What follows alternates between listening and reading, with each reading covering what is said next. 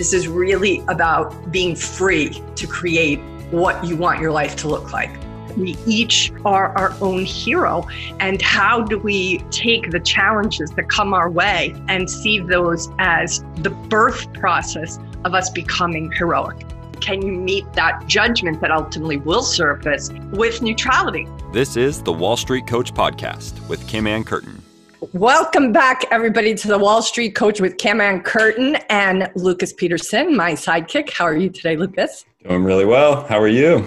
Um, very good, very good, because I have an amazing, brilliant man on our podcast today, Howard Lindzon, who I have been, you know, mini stalking for probably 20 some odd years, and uh, got to meet Howard when I invited him first to the Stocks to Trade podcast.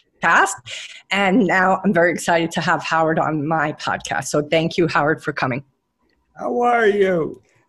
I'm good. You're in Coronado. I just consciously noticed that. You know this house. You've seen this house. I have you, seen this house. I snuck away to try and catch up on work and okay. change up my routine in lovely Phoenix. So I swapped uh, Arizona sun for California sun. Okay. Is it cool in California right now? The sun is a little less bright because they tax it here to when it's less bright. yeah. California is beautiful right now. I was curious if that cold snap had hit California. No, it's no. Uh, unseasonably, since I got here, unseasonably nice, 75. Okay. Good. Yeah, it's clear skies. Nice, nice, good. All right. So one of the prompts, I mean, I would love to have you on all the time, Howard, because I feel you have a lot of wisdom to share. Uh, and I also was prompted because of what went down with Robinhood a couple of weeks ago. And just to set the stage, you know, our audience for the most part are day traders. We definitely have some sophisticated traders that watch us who have been doing it a long time. Uh, and you know we have a lot of new traders new newbie traders as well. So that's kind of our audience. And uh, you know just the activity that's been out there about what happened with wall street bets and gamestop and robinhood. I you know obviously know you're a shareholder. I just thought it'd be great to hear your perspective of how that all went down uh, and you know just what your observations are now a couple of weeks out of it well, I mean, as a shareholder, I don't have. Uh, I'm an early shareholder, but I don't. I'm not in the war room or boardroom, or have no influence on uh, the day to day of the the company. And a lot of my friends that were there, you know, moved on as as what happens at fast mm. growth companies. They spend five, six, seven years there. They get worn out and go start something new. So I think you'll. Um, but you know, from a listen, it was it's one of those things that. Um, I just don't understand fully the complexity. You would probably know more than me. The markets are complex. They put a beautiful button on top of the markets, uh, which led to a, uh, over the last three, four years, a surge in new people getting interested in the market and Robinhood copycats and got the combination of social networks, etc. And this is just a classic short squeeze. Uh, the, the people that started the squeeze or, or at least really like GameStop were long gone in the 40s. You know, they thought that that thing was, well, yeah. we got it right. We got Done. it right. So, like anybody who really, you know, beyond 40 was like, you know, it was just a madhouse. Like, so, so it was just a classic fear, and greed, uh, short squeeze that uh, went internet scale. Mm-hmm. Um, and I think that was the fascinating. No, I, I, was a bystander. I don't get involved in these things. I, I mm-hmm. scalped a little bit just to feel alive. You know. Same here. it was way too dangerous, but yeah, it wasn't so dangerous for me because I'm just I don't do big size, and I, and and I just wanted to participate in it. And um, the the the the agony is that like a bell went off somewhere and deposits had to be made, and I yeah. think you know, I, I won't defend the communications of Robinhood because I, I, wasn't a part of it. Uh, it does as a as an as an outsider looking in, it seems like it was a tough situation. I think Vlad probably and the PR team wish they had a uh, could could look at it again. Uh, but I don't know. I haven't been in a crisis situation myself. I mean, every day is a crisis for me, but like there are very many, as you know. and involve generally just me and my own head. Um, so I'm not involved in these complicated things of how the media, you know. And so it seems like there was a, a cyclone of bad decisions about how to communicate and who are my customers and where should I talk to them and how do I Yeah. calm them all down and all these things that just kind of got out of control to the point where I was scared. Like, you know, people were yelling at me. Yeah. So, um, because that's the internet, everybody yells. And, um, but I think what what happened is a classic short squeeze. The people that feel screwed, I totally get it. Like they, Yeah. they had they the stock could have gone to 700 if they had just let the squeeze continue. Would have Yeah. led to just even more tears for for for somebody. So that doesn't mean so I I don't know if you traded long enough, you've been just run over by the market, or or a change of rules, or or you didn't read this prospectus. And, and no one reads a prospectus, but you were supposed to read it, therefore you Right. have a class action lawsuit. So yeah. markets are there to just like the Dead Sea. If you have a if you have a uh, cut and you shave the day before you go in the Dead Sea, Not the market, the Dead Sea will find your cut, and I think the market will find your vulnerabilities. Yeah. Uh, the people, the people, the internet found a vulnerability in the short squeeze of GameStop. They generally find these vulnerabilities. They got exploited at internet scale, and now it's settled back to where it would have settled back with, you know, either way, it would have gone to 800 or 2000, or that might have Yeah. been the end anyways, you know? So, Yeah. so, so a lot of uh, tears and a lot of uh, media takes are mostly bad in hindsight, and I want just Yeah. pay to to not listen to anything until just I think I have a clear picture of what it is. But I, I get it. Robinhood has a uh, scar from uh, the way they communicated this, and um, I don't know what the right answer is going forward, other than continue to build a great product. Obviously, there's not a competing product at scale. Other people Yeah. would they'd be in a lot more trouble. Yeah, for sure, for sure. Do you feel that the heart of what in in the sense of it casting this wider net where people, you know, from my housekeeper to like, you know, a kid who's never even thought about trading before now are thinking, wait a minute, hold on, I'm not in this game. Do you think that's good for the markets? There's some, you know, people on the inside who keep telling me how terrible it is. And then and then I'm like, but it feels like entrepreneurship next level. So what's your perspective on that? Well, if this was Take Two, which says shoot 'em up games, and they had their like car thing, no one, uh, no one would say more people playing is be- is worse. And so the markets. So if the markets are a game, and they are, I mean, let's take it for what it is. And the Yeah. idea of the game is to take your account at this low level and take it to that high level. And I don't think you should cheat, but it's not easy. But at the same time, do what you can to get your account from here to there. Uh, and some people like to go this way, and some people want to go this way, and some people, you know, there's no one way to do it. Then in that world, the more players, the better. So I don't, Mm. believe, you know, that's been my mission. Is like, you know, for decades they were like, everybody should learn China. Well, how many? We got to learn Spanish in school. Well, now we have the data. Like, why? Everybody speaks English. And more importantly, shouldn't we have been teaching these kids the native language of English, which is coding, or the native language of money, which is finance? And so, I mean, everything's upside down. And that thinking is like, if the sooner someone learns the markets, which is a universal language, uh, the better. Yeah. And so, if that means they're going to lose money in GameStop, fine. I mean, and uh, they can't lose money unless they're 18. So the more Right. kids could have been doing this even with play accounts or, or fake accounts, uh, something. So so a lot of it is culture. Your parents don't want their kids; they think it's gambling, right? So you, Yep. I have a lot of friends that say, "Should I let my son? He wants to, you know, he's 15 and wants to have a Robinhood account." Well, he can. So either the parent has to decide, do I put $500 in for my kid? And so a lot of it's just breaking down barriers of Yeah. you know, because you got to be 18 to do it. Yep. Yep. Totally. So, What- so the more, more players, the better. The more investors, the better. The more people speaking the language, the better. Yeah. And good for me because the more people that speak the language poorly is good. Yeah. Yeah. The, the, the newer, the better for experience. Yeah. So I don't want more people just because I can take their money. um, but it's a it's an added plus. but it's no different if you get off a plane in, in China and speak three words of Chinese. You're you're not that much better off than the guy who knows Chinese. Exactly. It's true. Maybe It's worse off.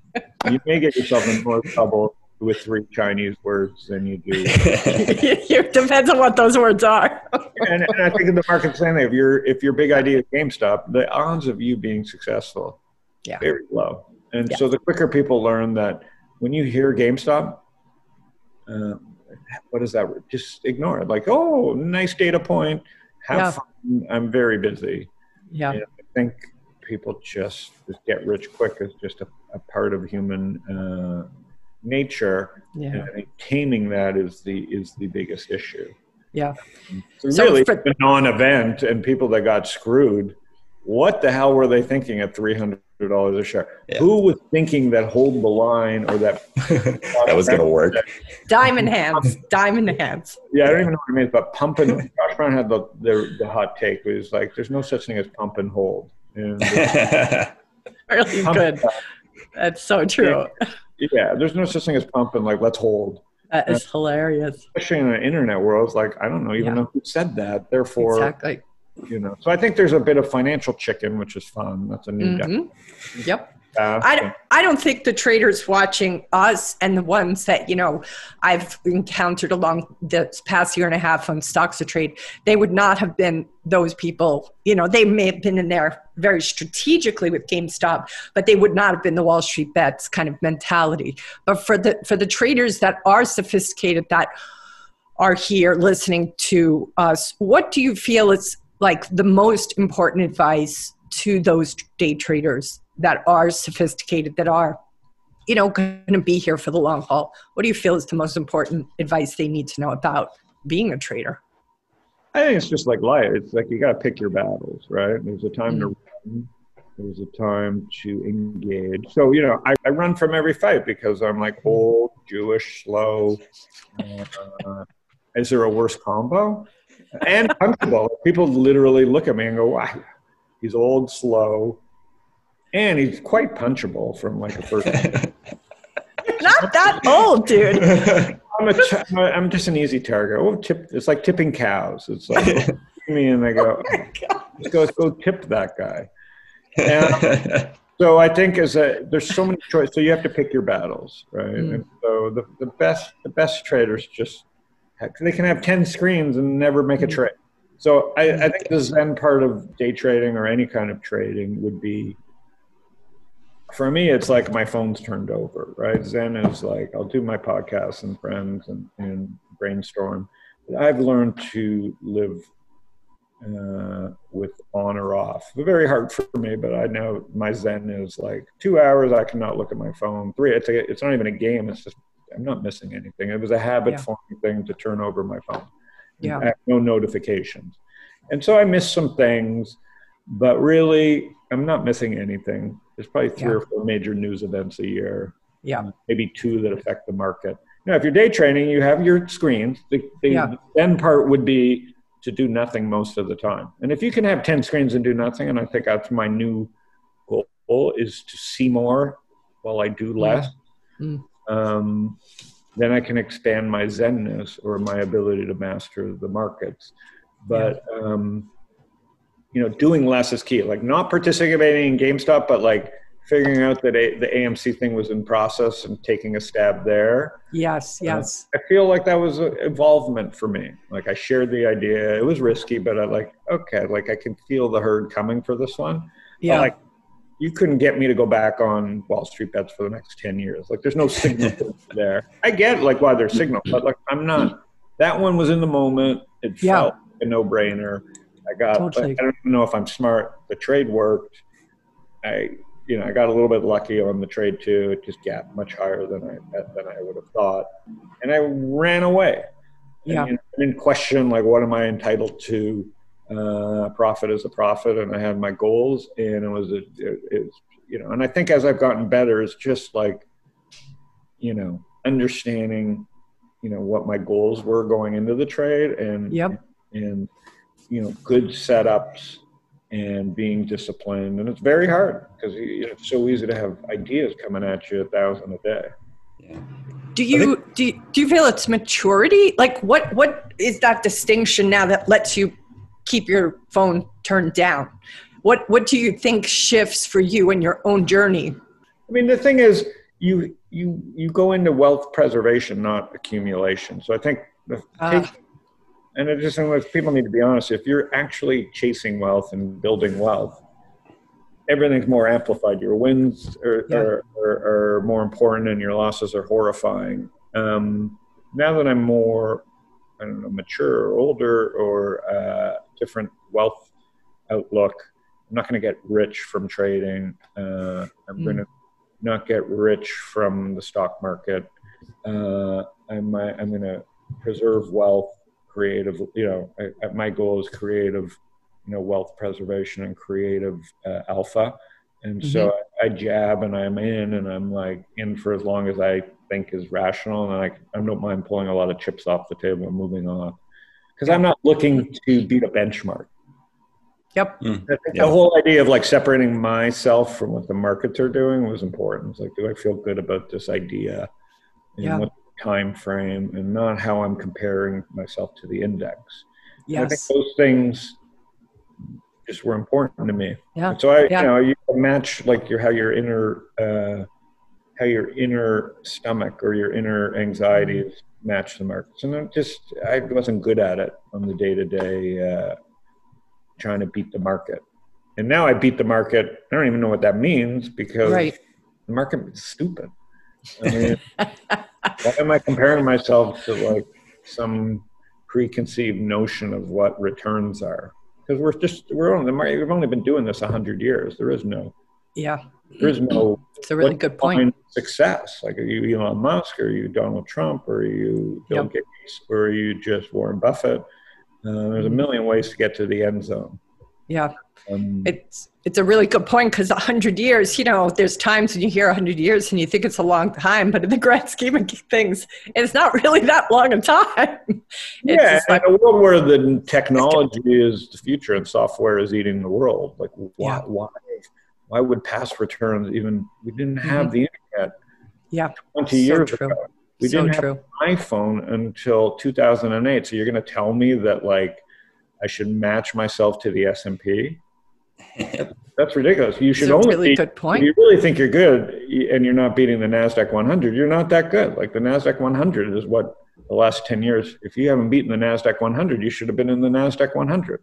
So my Wow. index is the Nasdaq 100, and Like that's that. why Cathie at ARK Invest is popular. She beat Yep. that index. Wow. You know, Wow, really good point. S&P.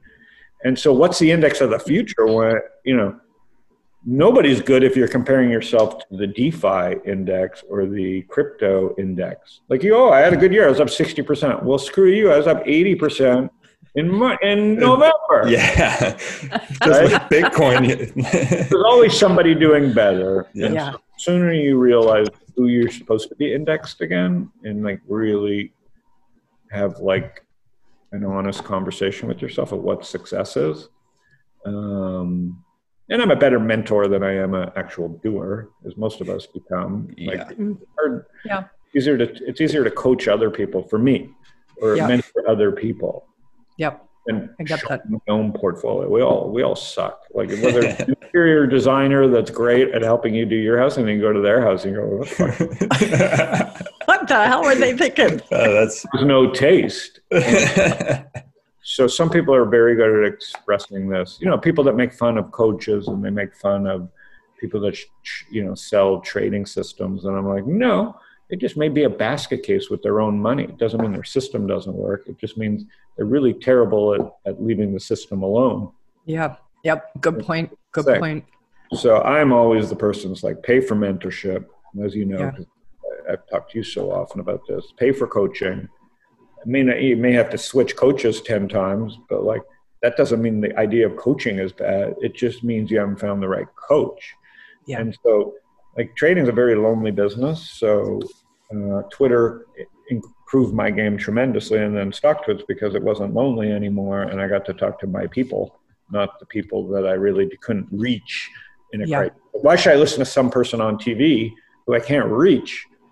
Uh, It's true. It's true.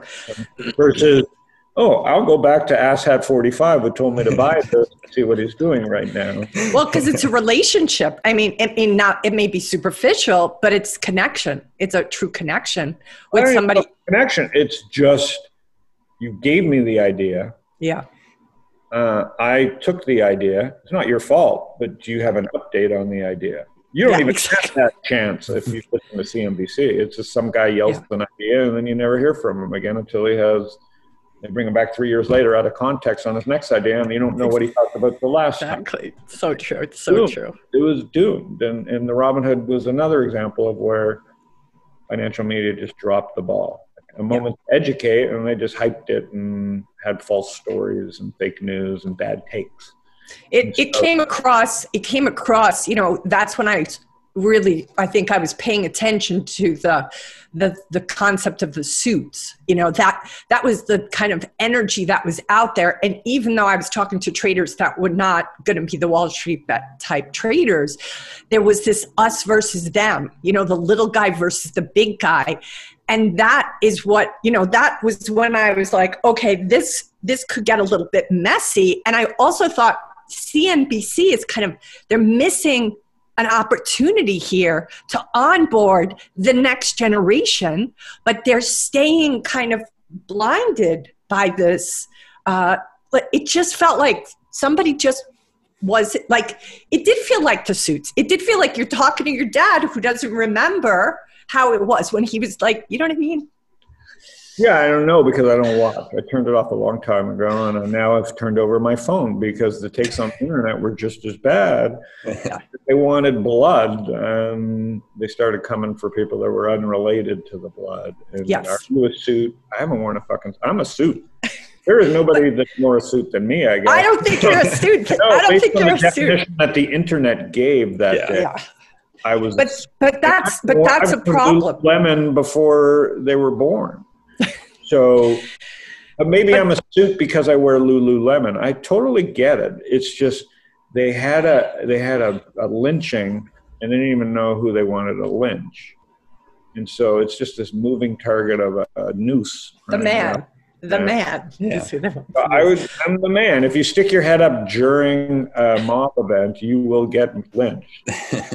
They won't. They just lynch you and go, "Oh shit, wrong guy." But you're not a suit, Howard. And I'm going to say that loud and clear because your uh, your way of operating and your contribution back to finance at large, never mind just to average regular people, is huge. And you're always wanting to educate people.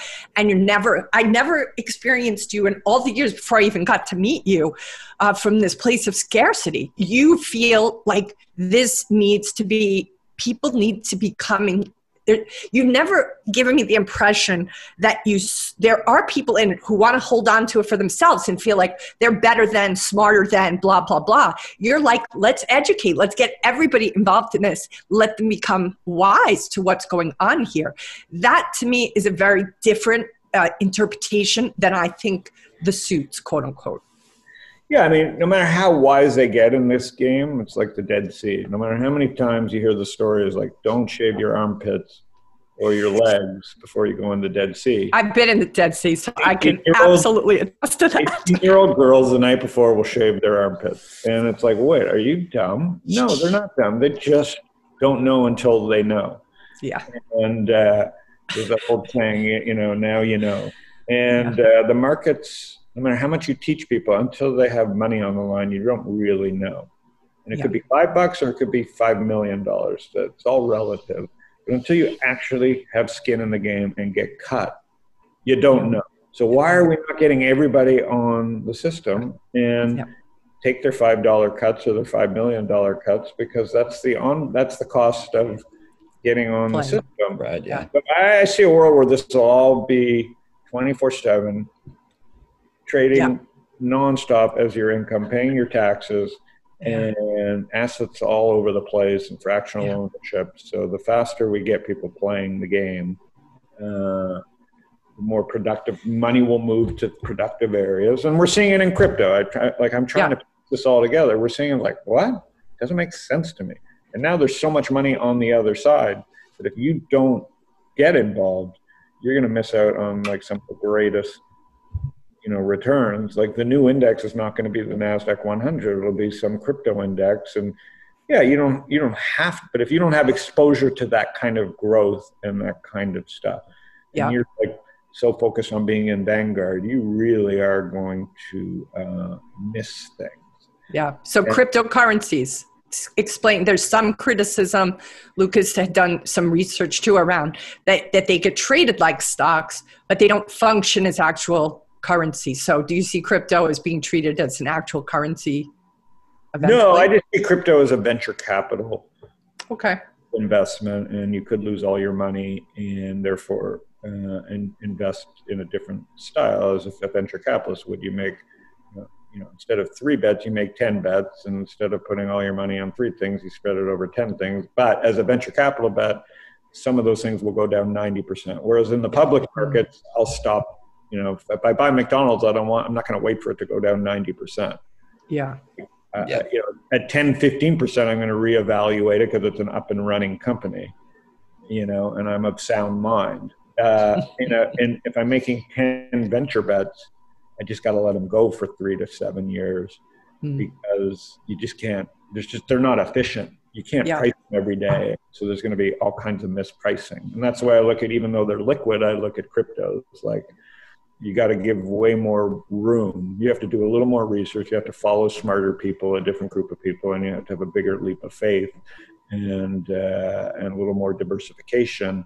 Unless you truly understand how those how those products work, you have the combination of new products, new software, plus a lot of uh, inefficiencies because the liquidity is not the same, and the amount of people playing the game is not the same. Mhm. So, so I still treat those things like venture capital Okay, that's Right. Good. exposure to that in order to have true alpha in your portfolio. And I think we're, Yep. we're, we're going away from this era of a 64. I've been talking about this forever. It's like, why the hell? Uh, you know, maybe lately with Steve Yilker, but why the hell would anybody own bonds if they were retiring today? It makes no sense to me. Maybe 60 40 portfolio has been great Yeah. Yeah. for 30 years, and that is a long data point, but it's not a long data point in an era of software because a bond is stupid. Yeah. An era where I can get, you know, I can I can lend out my crypto for six percent. Yeah. Meaning, even if I don't believe in crypto, uh, you know, if I can I can invest enough that I can, you know, manage that volatility mentally and the and the risk, but Yeah. also earn bond-like returns by lending it out. I mean, you gotta you gotta educate yourself, or you're just gonna like be the sucker in the room, the last guy holding bonds. Like this could be a monumental shift if rates stay low and money is just given out forever, and we become this investing world, and no one Yeah. has jobs. They just their job is to just try and get a rate of return against the other person. It's kind of like a a, a, a wild vision of the future. We're all just trading Wow. like because there's no real. We got robots running, and we got Yeah, food exactly. I haven't I haven't heard anybody say this, Howard, the way you're saying it right now. It's Well, I- very Because people say it right now is like, why don't we give money? They're saying it as like a socialist thing. Yeah. They're saying, well, you're a socialist if you think we should hand out money to people. And I'm looking at it differently, saying, well, you're already a socialist. You have an mm-hmm. iPhone. You got, you Yeah. got endless Netflix. You can date whoever you want. You Yeah. can. Your parents are paying the phone bill. Um, you're already on your parents' health. You're a socialist. My kids are socialists, and they're not socialists because they've read up about Russia. or Marx, right? Yeah. they're socialists because they have an iPhone that's paid for by their parents and they're on their parents' health care. That's a fucking socialist. Yeah, it's true. And, and um, so you can't blame them for thinking that the world should uh, hand them You give it money. Yeah. But give us some money and leave us alone. We'll, we'll, and if we run out of money, you know, we're, we'll, We'll give you a call. so, uh, and the same thing in our house. Like we made enough money where we're like, we have two choices to give it to the government or give it to our kids. Hmm. Most people are going to say, give it to their kids. But then you give it to the kids and you go, why the fuck did I give it to my kids? well, because we only had two choices. And as much as I dislike my kids, I dislike the government more. exactly. Basically, why you work so hard is you have two choices after you work so hard. Yeah. Yeah. That's why a lot of people just choose to have cats. they may be the happiest people in the It's true. I don't have cats. I don't. I don't have cats. But my view of the future is a little more realistic, I think, than everybody else. Yeah. I- Well, I it's think so well. fascinating.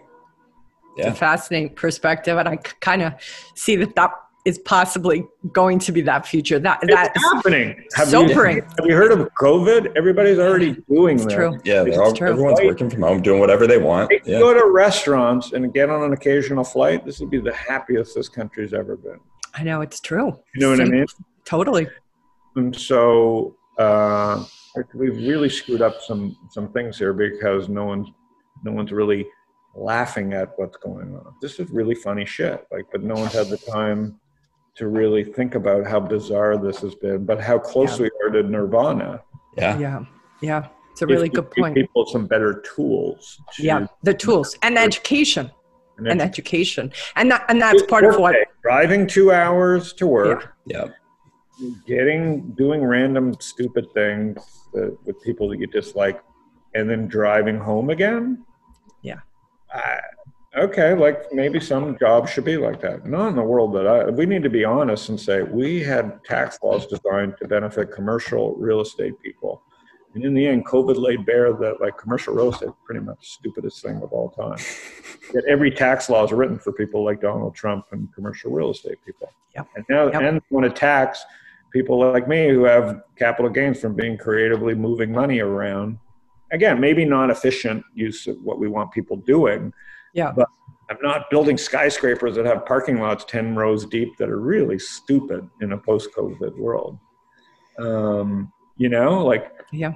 about I a do. parking spot 10 levels down in like Toronto and New York is the dumbest. What did we do all that for? That's a landfill.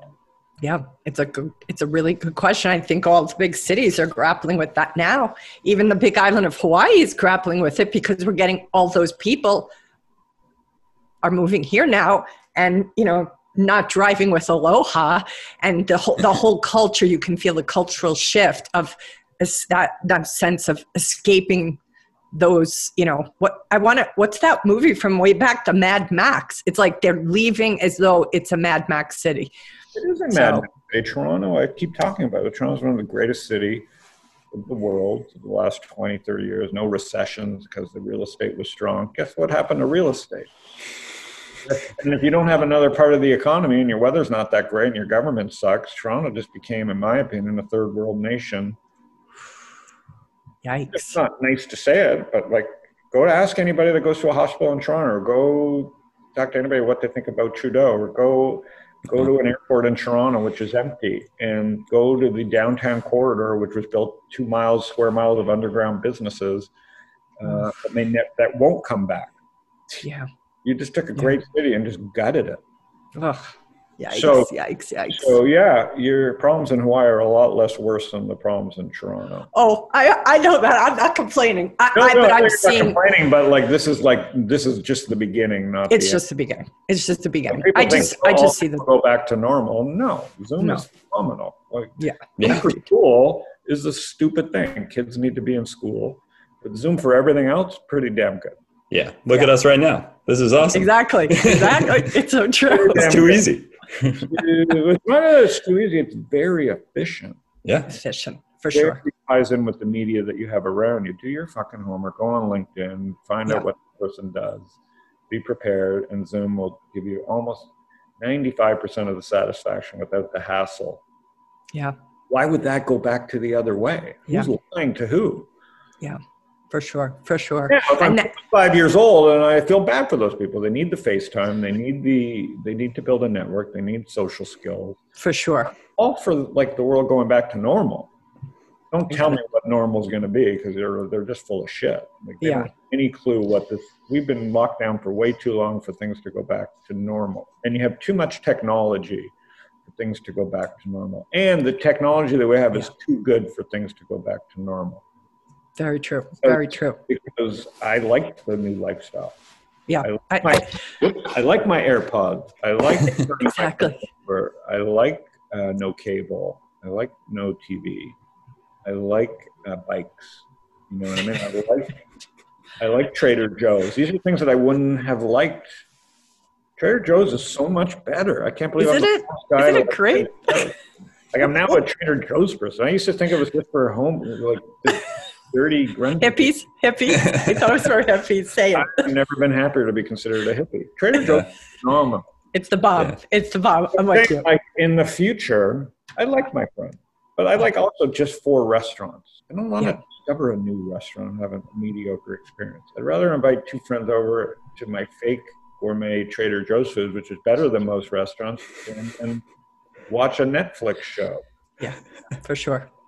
Or sit sure. outside and have a cigar. Like, what Yeah. do I need? Yeah, I do want to go to restaurants under the right circumstance with my right friend, but I don't need to go every night. Yeah.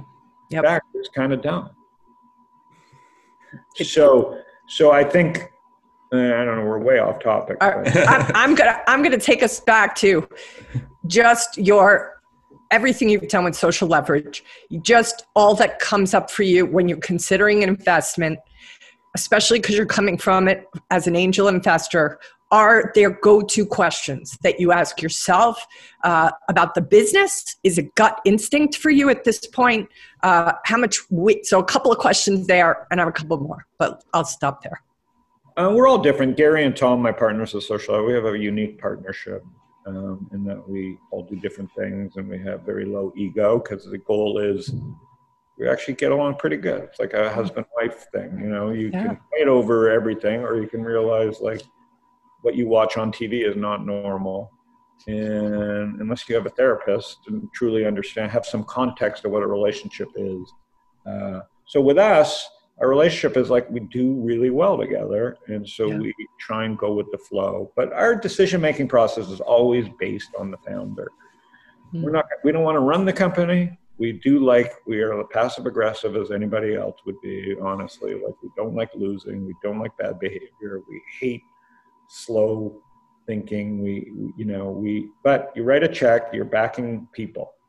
And people change. Some people lock up the minute you give them the money that they've been asking for and some people accelerate right? Like wait, wait. Some people lock up I didn't know after you give them the money.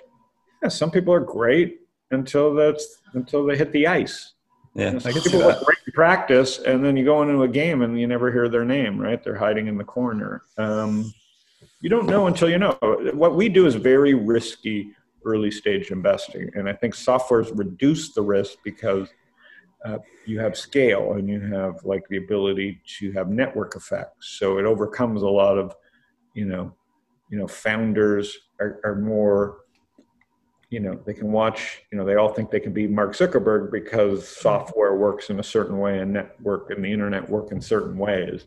But even then you can't model the next zuckerberg. So it's like you don't know. So generally mm-hmm. what it is is you spend time with founders. You really hope for us it's like we really like to think that we could run the company if the founder god forbid was hit by a bus or had to leave for three months because they get cancer or have a family issue or whatever it is, you have to assume that you're going to be running the ship. And you don't want to run businesses. No. We're, we're investors, but so we like to pick companies where if we, God forbid, had to step in, we, we wouldn't we would know how to do it. And and and that's something. The other thing is it's generally the founder. Like, can this founder? And a lot of it is just honest discussions. Like, okay, here's what we're going to do at Social Level Mhm. We're going to give you money because we agreed that you have a good vision and you, you, you know how to build a team and the wire hits and then we, we tell our founders like this is what we expect. So if you're if you're lying to us now and you're conning us we're all screwed. So let's take some time to really think do you want to Yeah. be in business with us for seven to ten years? And we're getting better at telling this story which is like hey take our money but understand here's what we're going to do. We're not going to come run your business. We're, we're going to get mad if you can't recruit and if you can't deliver the product that we're staring at or, or and you can't get 10 customers why are you taking our money yeah the only thing we can do is if you deliver on those three things build a team finish this product get your first 10 customers we'll get you the money we'll take Yeah. that part of your job and which is an important part of a ceo It job is. Absolutely. so our our promise to our founders is you're not going to run out of money if you do these three things well. Now we may find out that there's no market for this product. Yeah. We may decide to do other things, but if you get to this point, we don't have that problem. Social Yeah. leverage will do that job, and that's like an important job. Some people promise all the other stuff, and you can come in and you can hire our designers, and I don't want any of that. You, what's Yeah. your competence? Can you deliver on this? If you deliver on this, social leverage will be your a great financial partner for you. Oh, and by the way, we're good at like marketing, and we're good at you know promotion, and we're shameless promoters, and you get all that for free no matter what because Yep. we invested in you. We're proud Totally. try and like deliver on these three things and then you know and so we're trying to remove as much headwind from a founder so they can go fast Yeah. but we also are getting better at telling here's what you can expect from us and if you don't if you if this doesn't align why take our money Yeah.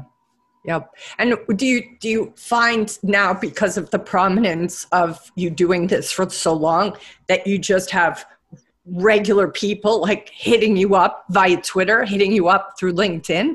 What like what, where where would the best place for people who are like I check all those boxes that Howard just spoke about. How do, do you want to see them? Do you want people randomly telling you? david i want the only i want people to show up at my door without without pants and say howard i read move me i know you don't like people i want to pitch you i just want to look at your door without pants because that's i heard that's what you like With cigars in hand, baby I know what I'm expecting. It's a good question. I, I, I think what I'm expecting is I know what I want, which is Yeah. less stupid travel, to show up to less events, right? Like a show horse, and and so I'm using media to represent how I want people to approach me. So I want people to hit me up on Twitter. I want them to smartly look at my bio and look at what I'm actually interested in. Don't send me a Yes. bio. Like I'm trying to let people know. Like if you're going to send me Yes. a robotics deal, I'm not going to do it. Yeah. And, and I can't help you because anybody I would send your robotics deal to that's in my network is like, well, what does Howard know about robotics? Exactly. Or, uh, referral from Howard, like, how, come on, like, let I want people to use common sense. Like, if you have a Yeah. great financial startup or an enterprise startup or you love e-commerce, yeah, I could be your guy. Uh, but like, show some respect for my inbox, and uh, but no one does, and that's Yeah. part of the game and uh, you you have to put up with some noise, uh, and you try and be as nice as you can because we have to create an environment where founders come to us. It's just Yeah. too hard to, or it'd be dumb for us to continually be on a treadmill chasing deals around the world. Because part of the joy of being good at your business is to create is to get flow coming your way. Yep. Not- For sure. So our, our vibe is like, let's share, let's tell people our story so that it reaches some vast corner of the universe where there's one kid working on this one particular problem, heard our name, and it's Kismet. Yes. Absolutely. Absolutely. So tell us about social leverage and it's, you know, now in the SPAC world, uh, seems like there's a lot of upside for an average investor. Just talk a little bit about that and what you see are the pros and cons, perhaps, of SPACs, just in general. Well, I mean, there's just so many pros. The the cons is like any financial business. You got to look the eye of the promoter or the of the um, sponsor. You go, Do I want to invest alongside that person? Just like we invest alongside a founder, we we have to look that founder in the eye because we're making up a number. Yep. We're we're we're we're betting that software is going to be important in seven years, and then this product. So so it's no different. A SPAC is kind of the same thing, except it's money not a product. Meaning, if we hand this sponsor $200 million, will they be able to find a, a candidate for that money better than we could? Mhm. And will that $200 million plus the company they buy be worth more than us doing it them, you know, us doing it themselves? It's really that's a basic mathematical question combined with a lot of market dynamics, et cetera, et cetera. So I think SPACs are great. Um, I never did think they were great until I studied them and realized the changes that had come along in the product and and market dynamics are like bringing down the fees and narrowing the spreads and lowering uh, the the uh, warrants and so the dilution is less to the founders of these companies so it's just a market dynamic force. right now it's you know it's going to cost the company 20 to 30 percent to go public Mhm. uh, which is no different than what it would cost to a late stage venture capital round And so it's up to founders to really understand how these how a SPAC works versus an IPO or versus a late stage private round. From our work as being early stage investors and as a founder myself, I wish I had a company growing fast enough that could be put in a SPAC today. Mm, Because I know I could hire a CFO and a chairman to keep the public side of the running the business. Because I'm 55 now, I have a group to call on. That Yeah. can, and that's what our SPAC is. It's just a public company looking for a company yeah. Right? So, so, and I know the the one replaceable piece of our public company is Howard Lindzon. No one Yeah. wants me as their CEO, so there's not going to ever be an argument. I don't want to run your company. The first guy to parachute out of this and just be the cheerleader and someone to support the CEO is me. Yeah. So that's what a now SPAC can have different things. They could have a CEO that's in my role and that they want to take over the company and run it. Wow. Yeah, I mean, they're different. Everybody has a different agenda. Our agenda is to find a fast growing company that doesn't really need much other than some Mm. capital, some Yeah. public market help, and they want to be public because they have a currency to go do acquisitions and grow their market faster.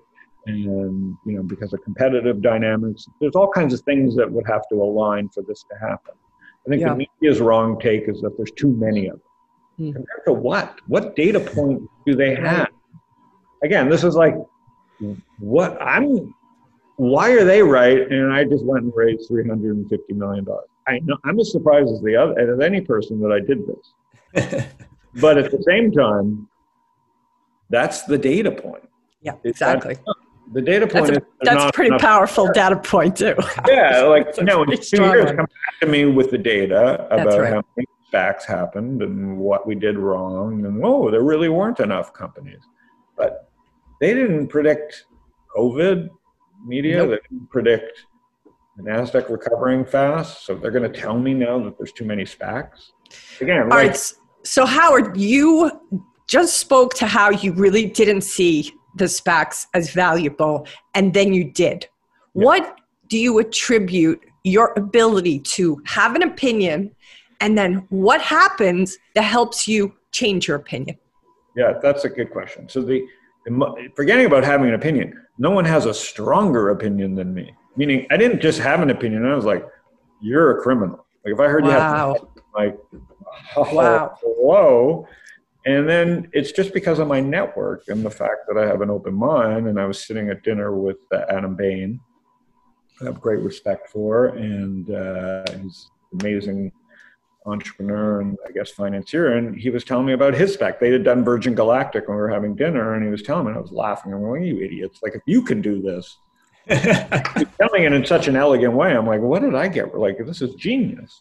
Wow. And uh, and he was telling me the good and the bad and the ugly, and and and that was in February of last year. So I went from that from being laughing at SPACs In one year. to, to saying, well, if Adam can do it, and he's you know you just start doing work. And my partner Doug was there, and he was like, he's the next Goldman guy. He was like, oh man, why are we? We should drop everything we're doing. And do this. And I'm like, well, let's just take our time. And here we are a year plus later, and I did one. But um, so it's like it took about a year to get Yeah. me. Could you do it in a month? Yeah. But like, I don't decide things that quickly. It Yeah. took me a year to finally, you know. And- But but, well, it but took me a year, and now everybody's telling me it's the top. So somebody's wrong. Either I am an idiot, and I'm open to that uh, criticism. but but I'd love but I'd love that about you is your willingness to you know you're not attached to your perspective that that to me is your secret sauce if I if I had to put it in one thing you're you're not attached you're like you look at the evidence your ego doesn't get tied up in the evidence yeah, most of the time. Of course, my ego gets tied up. That's why I manscape. The, uh, because there is some ego. It's hopeless ego. It's oh, but I you know what shame I'm saying I'd be more attractive. No, I'm not. I'm just can't stand myself. So shaving me, me keep it tolerable. and still very punchable. It's- like I said, I'm very punchable. Like just ask ten people when you show this video, like, "What's your?" I can't stand Howard. They'll immediately go to the audio version. the audio version, they'll just they'll block you from ever. Getting That's your fault. Um, But what was the question? The question was. Uh, the question uh, it was really a compliment i just was acknowledging that your ability to change your mind and not like be attached to changing your mind or your Here's ego why being I'm able to change my mind. This is why I'm so excited about the market. The only way you can learn to change your mind is to have price go against you for a consistently long period of time. So in 1999, my epiphany about the internet was that FedEx would go up. That's a fucking great idea. Like, why are the internet stocks going up? If e-commerce is going to work, FedEx should go up. And I was like mad every day because all these internet stocks would go up and everything in the old world that they were relying on was going down. I was like, I was so mad. I would just be yelling at my computer all the time. Wow more FedEx. Like these idiots are wrong. And internet stocks kept going up and I kept underperforming. And that's how you learn. You Yeah. realize that you are not bigger than the market. And the sooner people learn that lesson, whether it's GameStop or whatever, that's a miracle. Do we want someone learning that lesson when they're 60? no Yeah. So I'm saying, like, how did I learn? I learned by being wrong a lot and letting the market just run me over time and time again until you said, wait a minute, wouldn't it be easier? I went with feed mayo to the tuna, like go with the flow. yeah. And uh, Yep. and not that there's not great traders trade against all that, but that's a crazy Mhm. of your life. This so I think the market's kind of Yeah, but-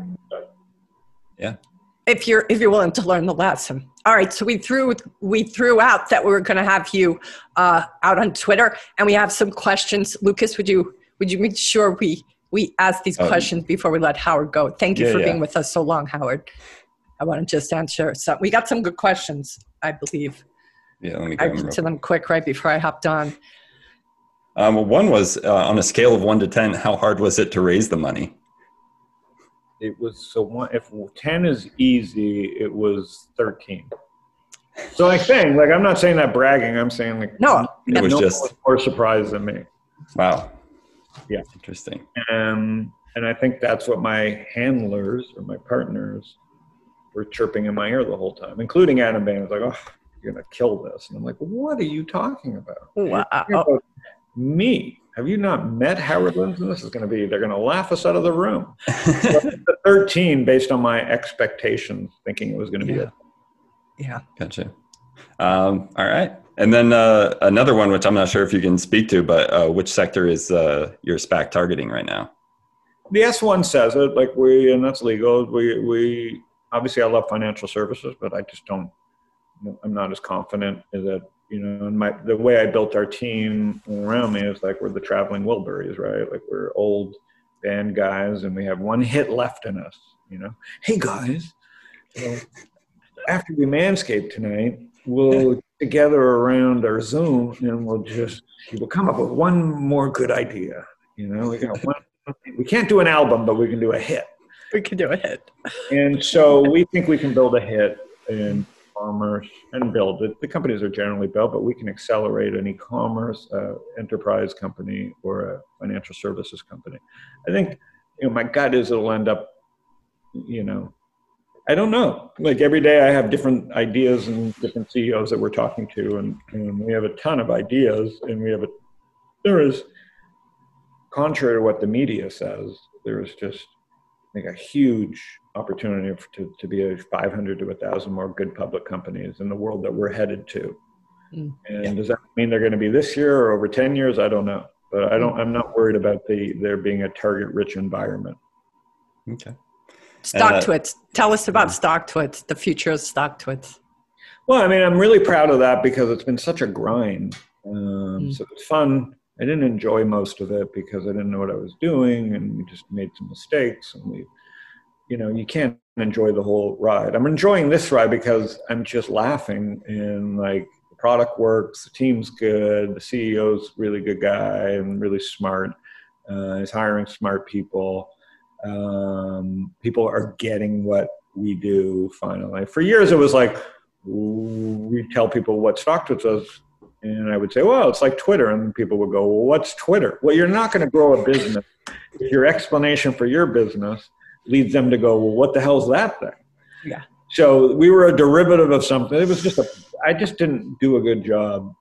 Um, you know, it's very hard to like separate what people need to understand about your company versus now it's just people just get it. So Yeah. I'll just say, I don't know, just come try it out.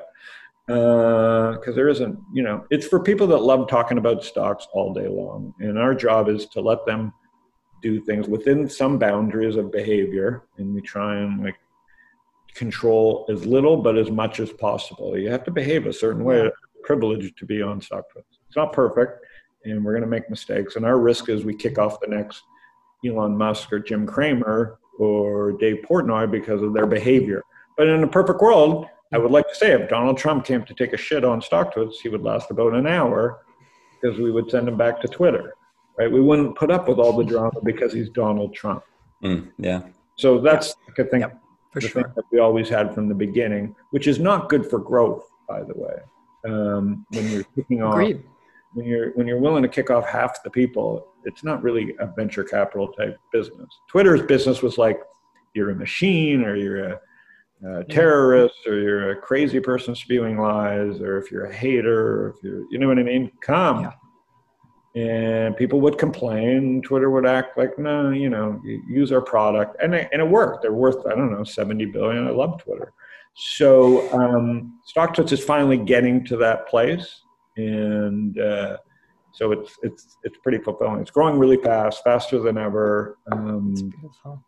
Yeah, it's beautiful, and and a lot of it is just magic, like SPACs. Like if you told me that that in February or February of 2021 that SPACs and uh, biotech and uh, value stocks and energy stocks, and Goldman Sachs, and, and and it wasn't going to be FANG and the S and P, you know, I would have said no, no, I'll just stick with FANG. No, no.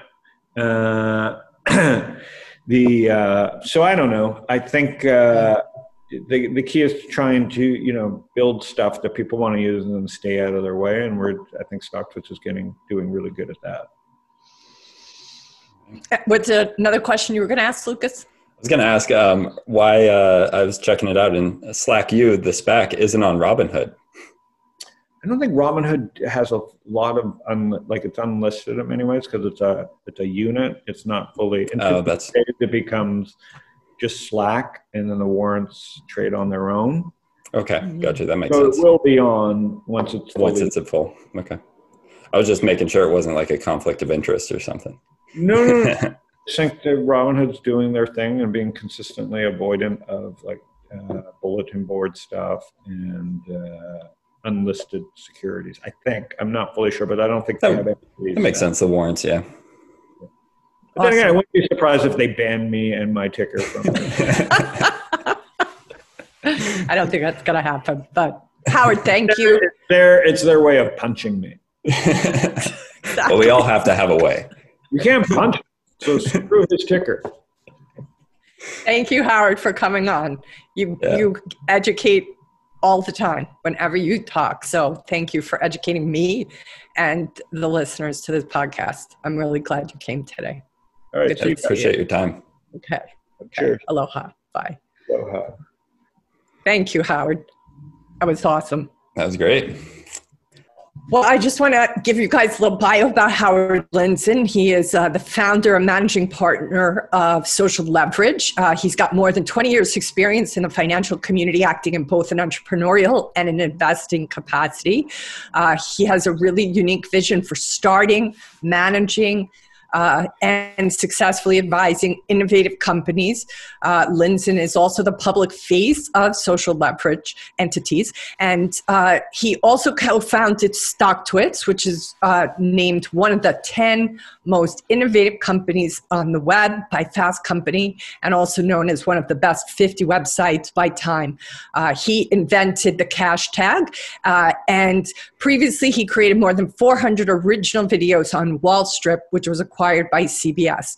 Uh, Lindzon stepped down from his operational role as CEO of StockTwits uh, in 2013 to focus on the next phase of social leverage. And he, as acting chairman, uh, Connection to StockTwits, along with his hedge fund experience, gives social leverage access to a community of professionals who can evaluate fintech opportunities. And Howard also blogs at his own uh, domain, howardlindzon.com, and that also is his Twitter handle. Uh, I have learned so much from this man over the past, you know, really 15, 20 years when I started to pay attention to who I wanted my mentors to be in the finance world. Uh, and I've gotten to know, know Howard, uh, especially over the last like nine months. And I, I just have to say, if you're a new trader, or even a sophisticated trader and you want to understand the real epic size of the world to finance globally you want to listen to this man he he is and he shares in this podcast his ability to change his mind is so incredible because he is always opening and listening, especially to people outside of his uh, kind of you know normal crowd. He's just always tuned in, and he's he's able to see things miles ahead of most people in this industry. I find a lot of people in finance, especially those who are above 40, uh, have a tendency to get very kind of stuck and tunnel vision. And I just find Howard, it's like he's a perpetual 25 year old who's always looking for the new, improved version of things and not stuck in the way it's always been. So, anyway. Yeah. Yeah, I completely agree. He's he's fascinating. I, that's what I tweeted out today was uh, that he's a he is a visionary. I think um, because of the way that he can he can see things sometimes too far in the future. like he he said, I agree. Around with like stock with StockTwits, yeah. it's like Twitter, and people that was when you know Twitter was just starting, and people are like, mm, I don't know what Twitter is, and so yeah, yep, yep. It's always interesting to see he what he sees coming so quickly.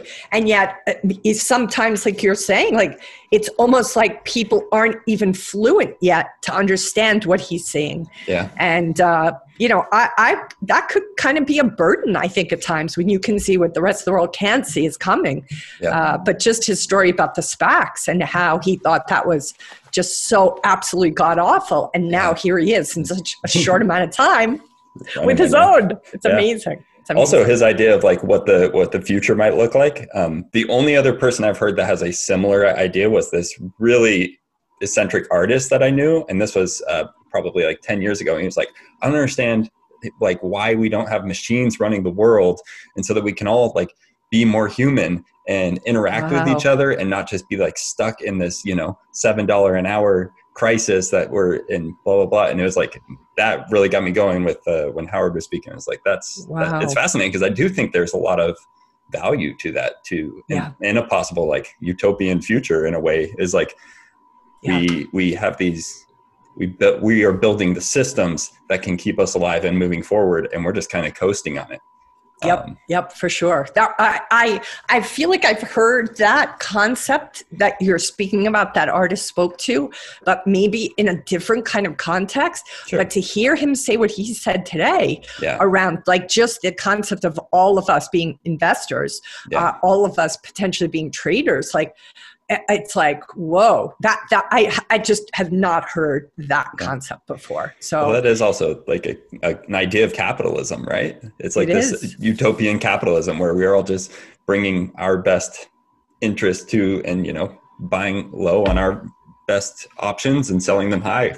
And so that's absolutely. That's absolutely. cool. Yeah, it's really cool. So, anyway, I hope uh, that you enjoyed this podcast with Howard, and I really strongly advise. Uh, he also, I would sign up for his newsletters because they're short and straight to the point. But God, you just get educated so quickly in one or two paragraphs in ways that I don't I don't know that's really out there. So one of the most important newsletters I think to sign up for. And it's daily. He does it daily. So yeah, yeah five days a week pretty close to Dallas. Anyway, thank you for watching. And yeah. thank you, Luke, because this yeah, was a lot of fun today. That was great. It was a lot of fun. Yeah. All right. We'll see you the next time. Hopefully, oh, and uh, we're having March Madness, right? Oh We're yeah, calling- yeah. We're calling this March Madness. We're calling interview every week. exactly, exactly. no more We two just- weeks. That's right. We have we have the entire month of March with podcasts because we are so lucky to know such amazing human beings uh, and really smart human beings that we feel are going to be a contribution to you, your life, and your trading. So uh, I hope you guys have a great March. Be good to yourselves out there and take care of each other. And we'll see you on the next episode of the Wall Street Coach. Have a great day, guys. This has been the Wall Street Coach Podcast with Kim Ann Curtin. You can find out more about her and her team online at thewallstreetcoach.com. If you've enjoyed this podcast, please consider leaving a five star review on iTunes. Thank you for listening.